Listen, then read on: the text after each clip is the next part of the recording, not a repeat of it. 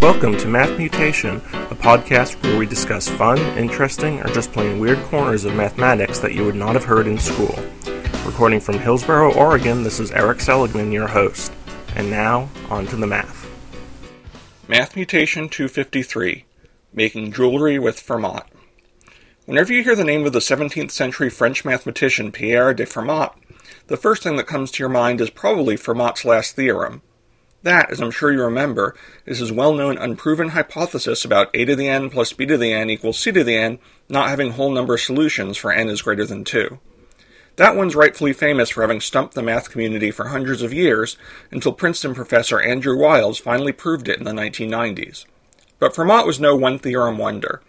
He was quite an accomplished mathematician, and came up with many other interesting results, most of which are proven a lot more easily than his last theorem. In particular, one of his best-known other ideas, Fermat's Little Theorem, is arguably a much better legacy. Aside from having been proven by Leibniz and Euler within a century of its proposal, its applicability in forming primality tests has made it a foundation of some of the algorithms used in modern cryptography. These algorithms form the basis of systems like the R S A encryption used in many secure internet protocols. So what is Fermat's Little Theorem? Like his last theorem, it's actually pretty easy to state.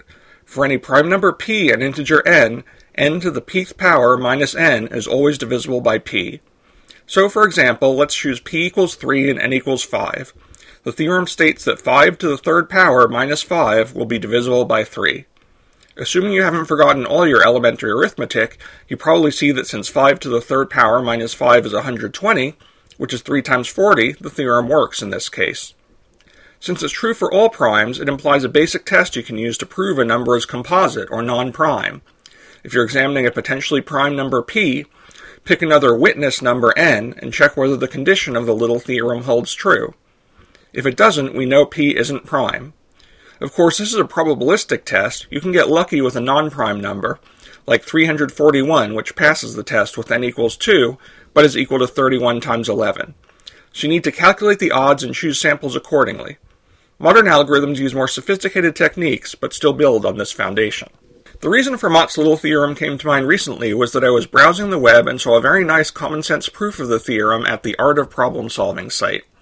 Like most math majors, I did learn about some proofs of this theorem in college classes, and it's not too hard to jot down the proper equation, simplify, and prove it inductively using the algebra. But I always prefer intuitive, non-algebraic proofs where I can find them. Though there's no logical excuse to doubt the bulletproof algebra, my primitive human brain still feels more satisfied with a proof we can visualize. So, how can we prove that for any prime number p and integer n, n to the p minus n is always divisible by p, without using algebra? Let's visualize a jewelry-making class where you're given a necklace that can fit up to p beads, each of, each of which can come in up to n colors. Actually, to help visualize, let's use concrete numbers initially. Your necklace can fit three beads, each of which can come in five colors. There are thus a total of five to the third permutations of beads you can put together on a necklace. Five choices for the first bead, times five for the second, times five for the third. Five of these five to the third combinations are necklaces where the beads are all the same color, so let's put these aside for now. If you look at any example configuration from the remaining five to the third minus five necklaces that are available, you'll see that it actually must be one representative of a family of three necklaces. For any necklace where all three beads are not identical, you can rotate it three ways, with each rotation being a valid combination of the beads. Since every possible combination must be part of such a family of three, and there are no combinations from two families that can be equivalent, the number of remaining combinations must be divisible by three. Thus, five to the third minus five is divisible by three, and the theorem holds.